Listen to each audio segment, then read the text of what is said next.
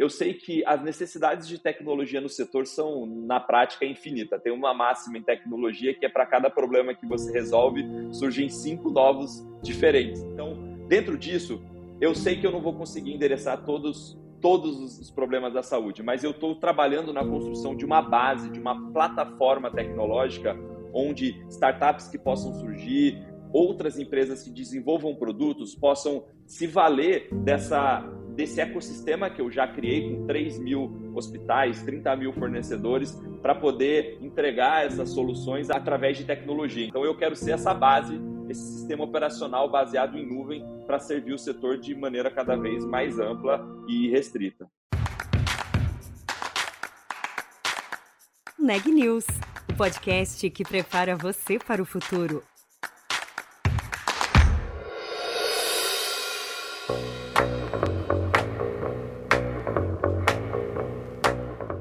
Para Rafael Barbosa, o hospital precisa deixar de ser o patinho feio da tecnologia. É assim que o CEO da Bionexo define uma das missões da companhia: levar serviços digitais de ponta a ponta para simplificar as complexas operações do setor de saúde. Para isso, a empresa tem investido cada vez mais em tornar acessível a plataforma que conecta 30 mil fornecedores a quase 3 mil hospitais e clínicas do país. Um processo que conta com inteligência artificial, uso de nuvem e processamento de Big Data. Já a estratégia para ampliar a base de clientes e chegar a mais regiões do país tem sido a de apostar em aquisições. A mais recente, anunciada hoje, é a da Síntese B2B. É a nona compra na história da Bionexo, prestes a se tornar uma das maiores health techs da América Latina. Eu sou a Juliana Calzin e esse é o Neg News. Rafael, super obrigada por ter aceitado o nosso convite e bem-vindo aqui ao Neg News. Eu que agradeço o convite. Prazer estar aqui conversando com você.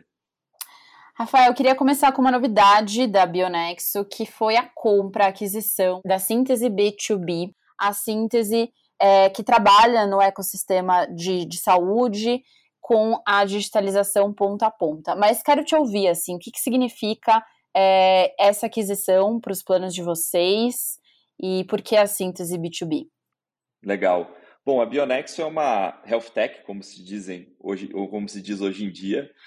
Quando a Bionexo nasceu há 20 anos atrás, não tinha essa nomenclatura, mas é uma empresa de tecnologia que atua exclusivamente no setor de saúde. É uma empresa que desenvolve e entrega soluções baseadas em nuvem e que a gente tem como clientes principalmente hospitais e fornecedores do setor. A Bionexo iniciou a sua história digitalizando o processo de compras de hospitais. Então, assim como outros processos de compras, como o nosso mesmo, como pessoa física, vem sendo transformado através das plataformas Mercado Livre e outras que existem. Assim também as empresas têm, têm procurado modificar o seu processo para que transforme ele num processo cada vez mais eficiente, mais transparente e inteligente com base no uso de tecnologia. Então a Bionexo foi pioneira no mundo, posso dizer, em ter uma solução de, é, ligada ao processo de compras para o setor de saúde, especificamente para hospitais. Então, é o que a gente vem fazendo ao longo desses 20 anos, entregando soluções para digitalizar o processo de compra e, ao mesmo tempo, conectando os hospitais com a comunidade de fornecedores, que são é quem provê e vende, aí no caso, insumos médicos para o uso e para a operação e abastecimento dos hospitais. Então, bom, a gente passou agora por um período muito difícil, que a pandemia mostrou para nós um pouco da importância que é suprimentos para hospitais. E a gente viu falar de luvas e medicamentos no jornal o tempo todo. Então, basicamente, a gente estava bem no olho desse furacão, aplicando tecnologia, garantindo que os hospitais, através das nossas ferramentas, não só de compras, mas de planejamento, monitoramento, etc., pudessem ter acesso aos fornecedores e conseguir abastecer seus hospitais num bom preço e de maneira eficiente. Então, isso é um pouco o que a gente faz. A Bionex hoje tem mais de 3 mil clientes hospitais, 30 mil fornecedores e, e, um volume grande sendo transacionado nessa, nessa plataforma, né? cerca de 16 bilhões de reais. E a Síntese é uma empresa que desenvolveu um produto semelhante, ela vem desenvolvendo um trabalho com compras conjuntas para os hospitais e desenvolveu uma plataforma também de compras muito focada no, no Norte e Nordeste, uma empresa bacana, uma startup também que nasceu em Recife e que é, tem alguns clientes importantes na carteira e que com essa aquisição, essa junção, a gente vai conseguir fazer com que tanto os fornecedores que estão na plataforma Bionexo tenham acesso através dessa junção a mais, a mais compradores, mais hospitais, que no caso são os clientes dessa companhia da síntese, e ao mesmo tempo a gente pode ofertar para os clientes hoje síntese todo um portfólio de produtos que a Bionexo veio construindo, além de compras que são complementares ao processo que eu já descrevi. Então, acho que tem um ganha-ganha bem bacana para todos os lados da cadeia com essa junção, e é uma empresa que a gente respeita muito, que é um, um vamos dizer assim, um concorrente, de certa forma, mas que sempre a gente trabalhou de maneira muito ética, muito respeitosa um com o outro, sempre, que é um, não só pessoas e produto que a gente respeita e que está se juntando agora para oferecer o melhor no final para os clientes, né? Quem está na, na ponta que vai receber o benefício de ambas as partes. Bacana. E é interessante lembrar que essa também, essa não é a, a, aquisição, a única aquisição recente de vocês, né? Tem também desse ano a Bicare, por exemplo. É, como é que tá essa, esse caminho aí para esses MEAs? O que, que vocês ainda têm no radar? Ou agora o plano é fazer agora, a, enfim, ter, concluir a aquisição de fato da síntese no sentido de integrá-la à empresa? Quais são os planos a partir de agora? Legal, é, no momento a gente está, na verdade, fazendo, temos um acordo de compra sendo finalizado aqui com a síntese e naturalmente precisa de aprovação de órgãos reguladores e tudo. Uhum. Então tem um processo aí para isso ser aprovado, que não deve ter nenhuma dificuldade. É, e a nossa, o nosso caminho de, de compra de companhias, ele passa por um processo que quem trabalha com tecnologia deve ter visitado em algum momento, que é sempre aquela pergunta que se chama em inglês de build or buy, se a gente constrói ou a gente compra determinadas soluções, carteiras e etc. E no caminho de construção da Bionexo, a gente vem procurando construir uma base de oferta de produtos que toque em diversos elos da cadeia de suprimentos para oferecer uma solução, como a gente chama da nossa cadeia, from planning to cash, então do planejamento até o processo de pagamento. Basicamente, o que existe na cadeia, quando um hospital precisa adquirir um item, que seja um medicamento, por exemplo, ele no início ele tem que planejar a compra deste item. Então ele tem que decidir quando comprar, quanto comprar e de quem comprar e qual item comprar. Então ele faz o processo de planejamento também nessa nossa plataforma, uma plataforma que a gente adquiriu os códigos fontes recentemente de uma de uma empresa parceira e estamos desenvolvendo em cima disso. Depois do planejamento vem o processo de compra que eu já mencionei de Bionexo, aí tem Bionexo, tem compra de OPME, que é um outro tipo de item, toda uma umas aplicações e uma complexidade envolvida. Depois tem o monitoramento desse item, que a gente tem soluções baseadas em RFID para monitoramento de estoque, controle de dispensação, consumo, e depois chega nesse ponto chamado ciclo de receita, que nada mais é do que esse mesmo item que foi um dia planejado, comprado, vendido, entregue e consumido, ele tem que ser cobrado das operadoras. Então, no Brasil, os hospitais, os hospitais privados, eles dependem do pagamento que eles recebem da operadora pelos serviços deles prestados. Então a Bicare ela trabalha nesse campo do ciclo da receita. Então é a comunicação do hospital com as operadoras. E com isso a gente consegue abarcar, vamos dizer assim, todos os elos dessa jornada de from planning to cash, do planejamento até a liquidação do pagamento através das nossas soluções. E aí eu quero conectar com um tema que você inclusive citou, né, que foi a pandemia. Então, ao mesmo tempo que a pandemia acelerou a procura por soluções como a de vocês, é, vocês tiveram que lidar com demandas inesperadas, né? Como é, vocês fizeram isso? Que tipo de tecnologia, inclusive, teve que ser agregada para vocês conseguirem dar conta dessa demanda durante esse período?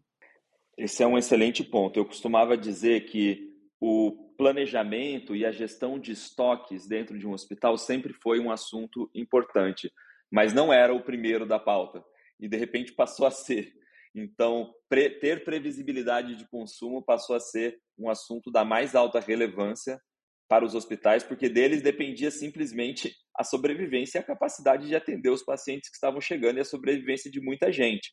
Então, o que a gente observou foi que não só compra passou a ser importante, mas tanto quanto ou mais é o planejamento e ter algum grau de visibilidade do que vai ser necessário, não só do que é necessário hoje. E com isso a gente teve condição de não só expandir a nossa oferta e mais gente procurando também tecnologias dessa natureza, mas a gente fez um trabalho bem intenso para sofisticar essa nossa solução, por exemplo, de planejamento, embarcando novas tecnologias estatísticas chamadas inteligências artificiais, que nada mais é do que estatística avançada. Então, a gente trabalhando com novos modelos estatísticos e de planejamento para dar uma previsibilidade cada vez melhor para o setor. Então, foi um esforço que a gente fez muito junto com os clientes, que nossa prioridade sempre foi, continua sendo atendê-los e garantir que eles tenham uma boa, um bom processo de compra, que não falte nada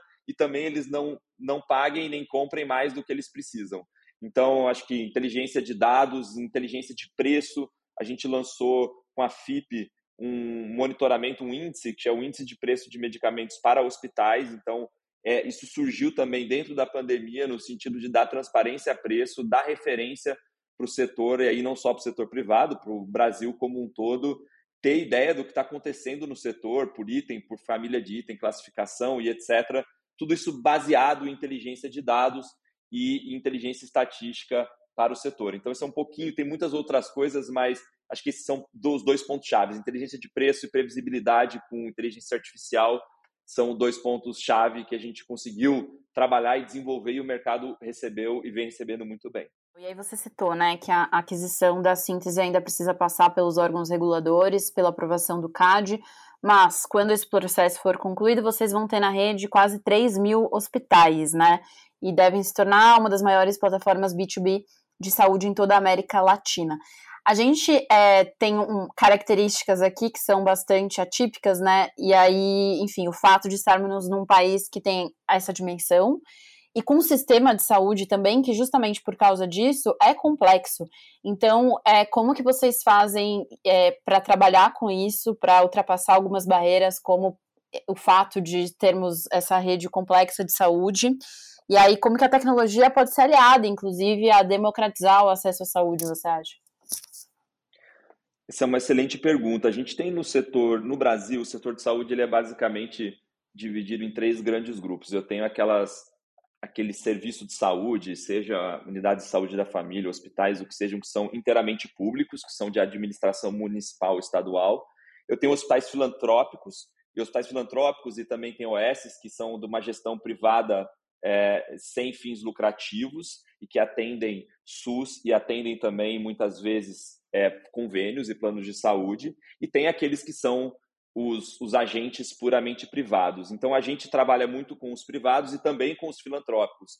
E nesse desafio, tem um componente que é a Bionexo desenvolver tecnologia para um setor hospitalar que é complexo, que tem instituições de todos os tamanhos, de todas as geografias, de todas as especialidades.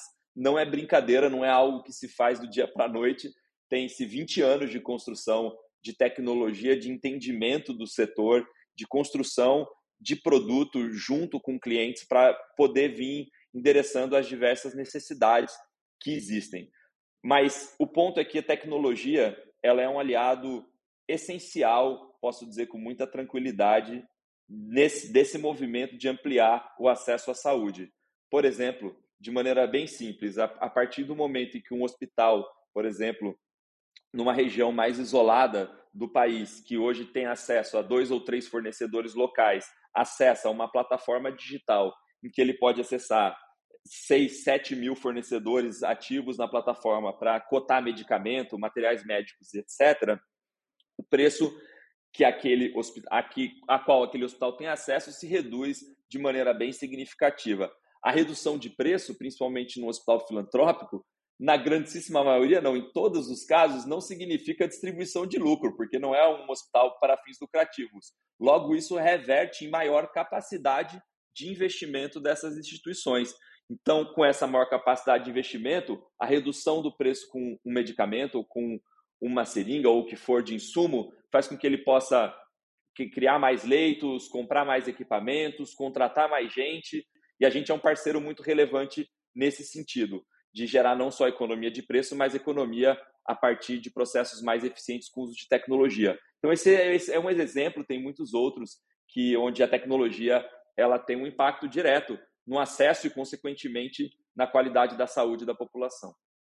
É interessante pensar nisso, né? Porque apesar de vocês trabalharem B2B, ou seja, é, com soluções para negócios, o impacto dessa operação pode chegar também, ou idealmente poderia chegar ao consumidor final, ou enfim, ao público do setor de saúde, que né, somos todos nós. Agora, eu vi uma vez você falando sobre é, se tornarem uma espécie de Apple Store da saúde. E eu achei interessante porque a Apple é, é, é, conhecida justamente pela sua simplicidade, né? Ela criou o celular que não tem botão, que você consegue, enfim, é, com poucos hum, recursos assim físicos, fazer um monte de coisa. Essa é de fato uma inspiração nesse sentido que eu trago, ou seja, você é, conseguir toda, fazer com que toda essa complexidade na ponta chegue de uma maneira simples. E aí a pergunta que eu emendo é se nesse processo vocês planejam a expansão é, do, do público para além dos hospitais e dos institutos privados que é, gerenciam hospitais. Olha, Juliana, você deu uma ótica que eu nem tinha pensado, mas é que ela é super relevante. Você, eu sou bem transparente, tá? Então, uh, não, mas isso faz muito sentido. Eu vou falar uma coisa que eu sempre falo e que está ligado a isso. E aí daí eu já volto nesse ponto, nessa explicação em relação à Apple Store, o sistema operacional. Eu costumo dizer aqui, na minha trajetória, eu tive diversas funções aqui dentro da Bionex e uma delas foi ligada à construção de produto e o que eu observei é que, eu brinco assim, o hospital não é porque ele é um hospital que ele os usuários das nossas ferramentas dentro do hospital, ele é o patinho feio da tecnologia, do uso de tecnologia. Ou seja, é, uma pessoa hoje ela usa o aplicativo, usa o WhatsApp, usa todas as ferramentas que tem do B2C, chama um Uber e tal, e a hora que abre computador para fazer uma operação dentro de uma organização, às vezes encontra um sistema daqueles antigos da década de 90, difíceis de usar é, e com todo um ferramental e uma lógica muito antiga de construção de produto. Então, eu costumo dizer que os nossos usuários e o setor de saúde merece o melhor, não só um produto funcional, mas o melhor do ponto de vista de usabilidade, do ponto de vista de interação, de experiência como um todo. Então, acredito muito nisso. A gente investe muito, a gente investe mais de 30% da nossa receita todos os anos em desenvolvimento de produtos. Não é só tecnologia, é muito experiência do usuário aí, do cliente, de maneira ampla. Então, acho que nesse cabe também, tá? Então, Apple, nesse sentido de trazer simplicidade, facilidade e uma boa uma boa usabilidade para os nossos produtos, com certeza é algo que a gente trabalha muito e acredita que já tem um bom diferencial nesse sentido que ainda tem muito para caminhar. Mas quando a gente falou, quando eu falei também em relação a ser uma Apple Store, vamos assim, por assim dizer, é no sentido de que hoje muitas das, das aplicações que eu tenho, dos produtos que a gente chama de aplicações que eu vendo e que eu disponibilizo para o meu cliente usar, eu sei que as necessidades de tecnologia no setor são, na prática, infinitas. Tem uma máxima em tecnologia que é para cada problema que você resolve, surgem cinco novos diferentes, né, Juliana? Por exemplo, a gente tem o WhatsApp. O WhatsApp mandava mensagem só. Aí depois, não, vamos fazer grupo. Ah, beleza. Se tem grupo, tem que ter um administrador. Pô, mas só tem um administrador? Não, agora tem múltiplos administradores. Agora tem chamada, agora tem chamada de vídeo, agora tem chamada de grupo. E assim sucessivamente. Então, produtos digitais eles são um organismo vivo, eles estão o tempo todo evoluindo e tendo novas necessidades. Então, dentro disso, eu sei que eu não vou conseguir endereçar todos todos os problemas da saúde, mas eu estou trabalhando na construção de uma base, de uma plataforma tecnológica onde startups que possam surgir, outras empresas que desenvolvam produtos possam se valer dessa, desse ecossistema que eu já criei com 3 mil hospitais, 30 mil fornecedores, para poder fazer o deploy, como se diz, entregar essas soluções através do meu ecossistema de maneira através de tecnologia. Então, como a gente tem no nosso celular, tem um sistema operacional que eu tenho apps nativos, que são da Apple ou do Google, no caso do Android, e tem os apps de terceiro que rodam naquela mesma base. Então, eu quero ser essa base, esse sistema operacional baseado em nuvem para servir o setor de maneira cada vez mais ampla e restrita.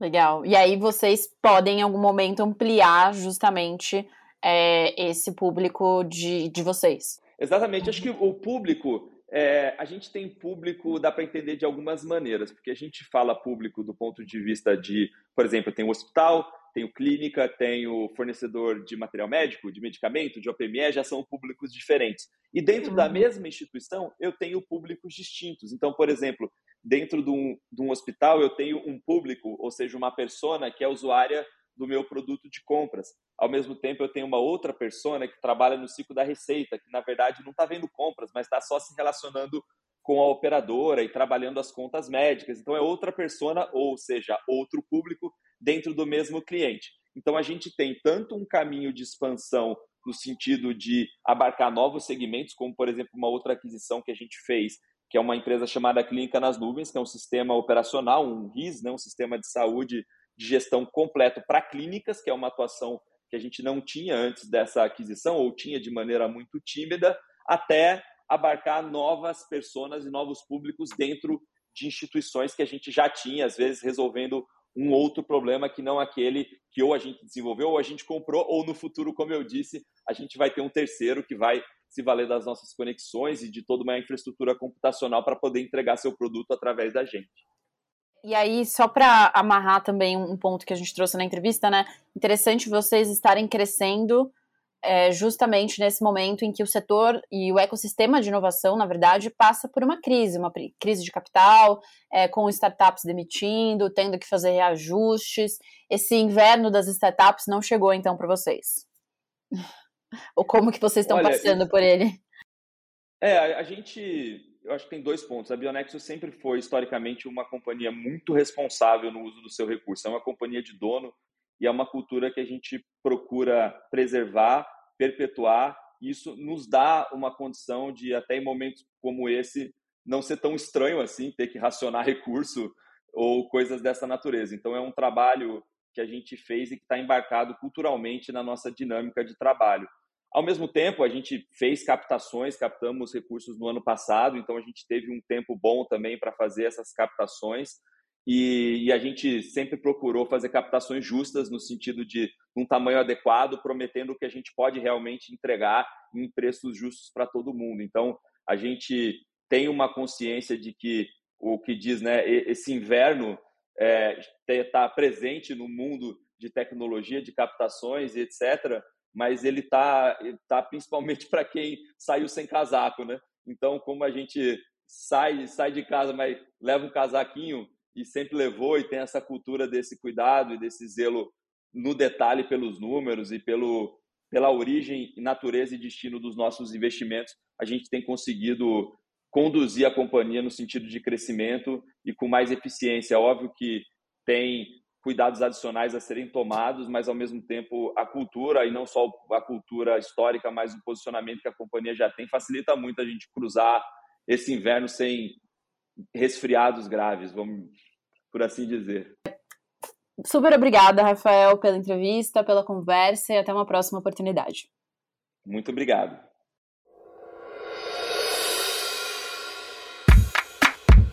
Este podcast é um oferecimento de Época Negócios inspiração para inovar.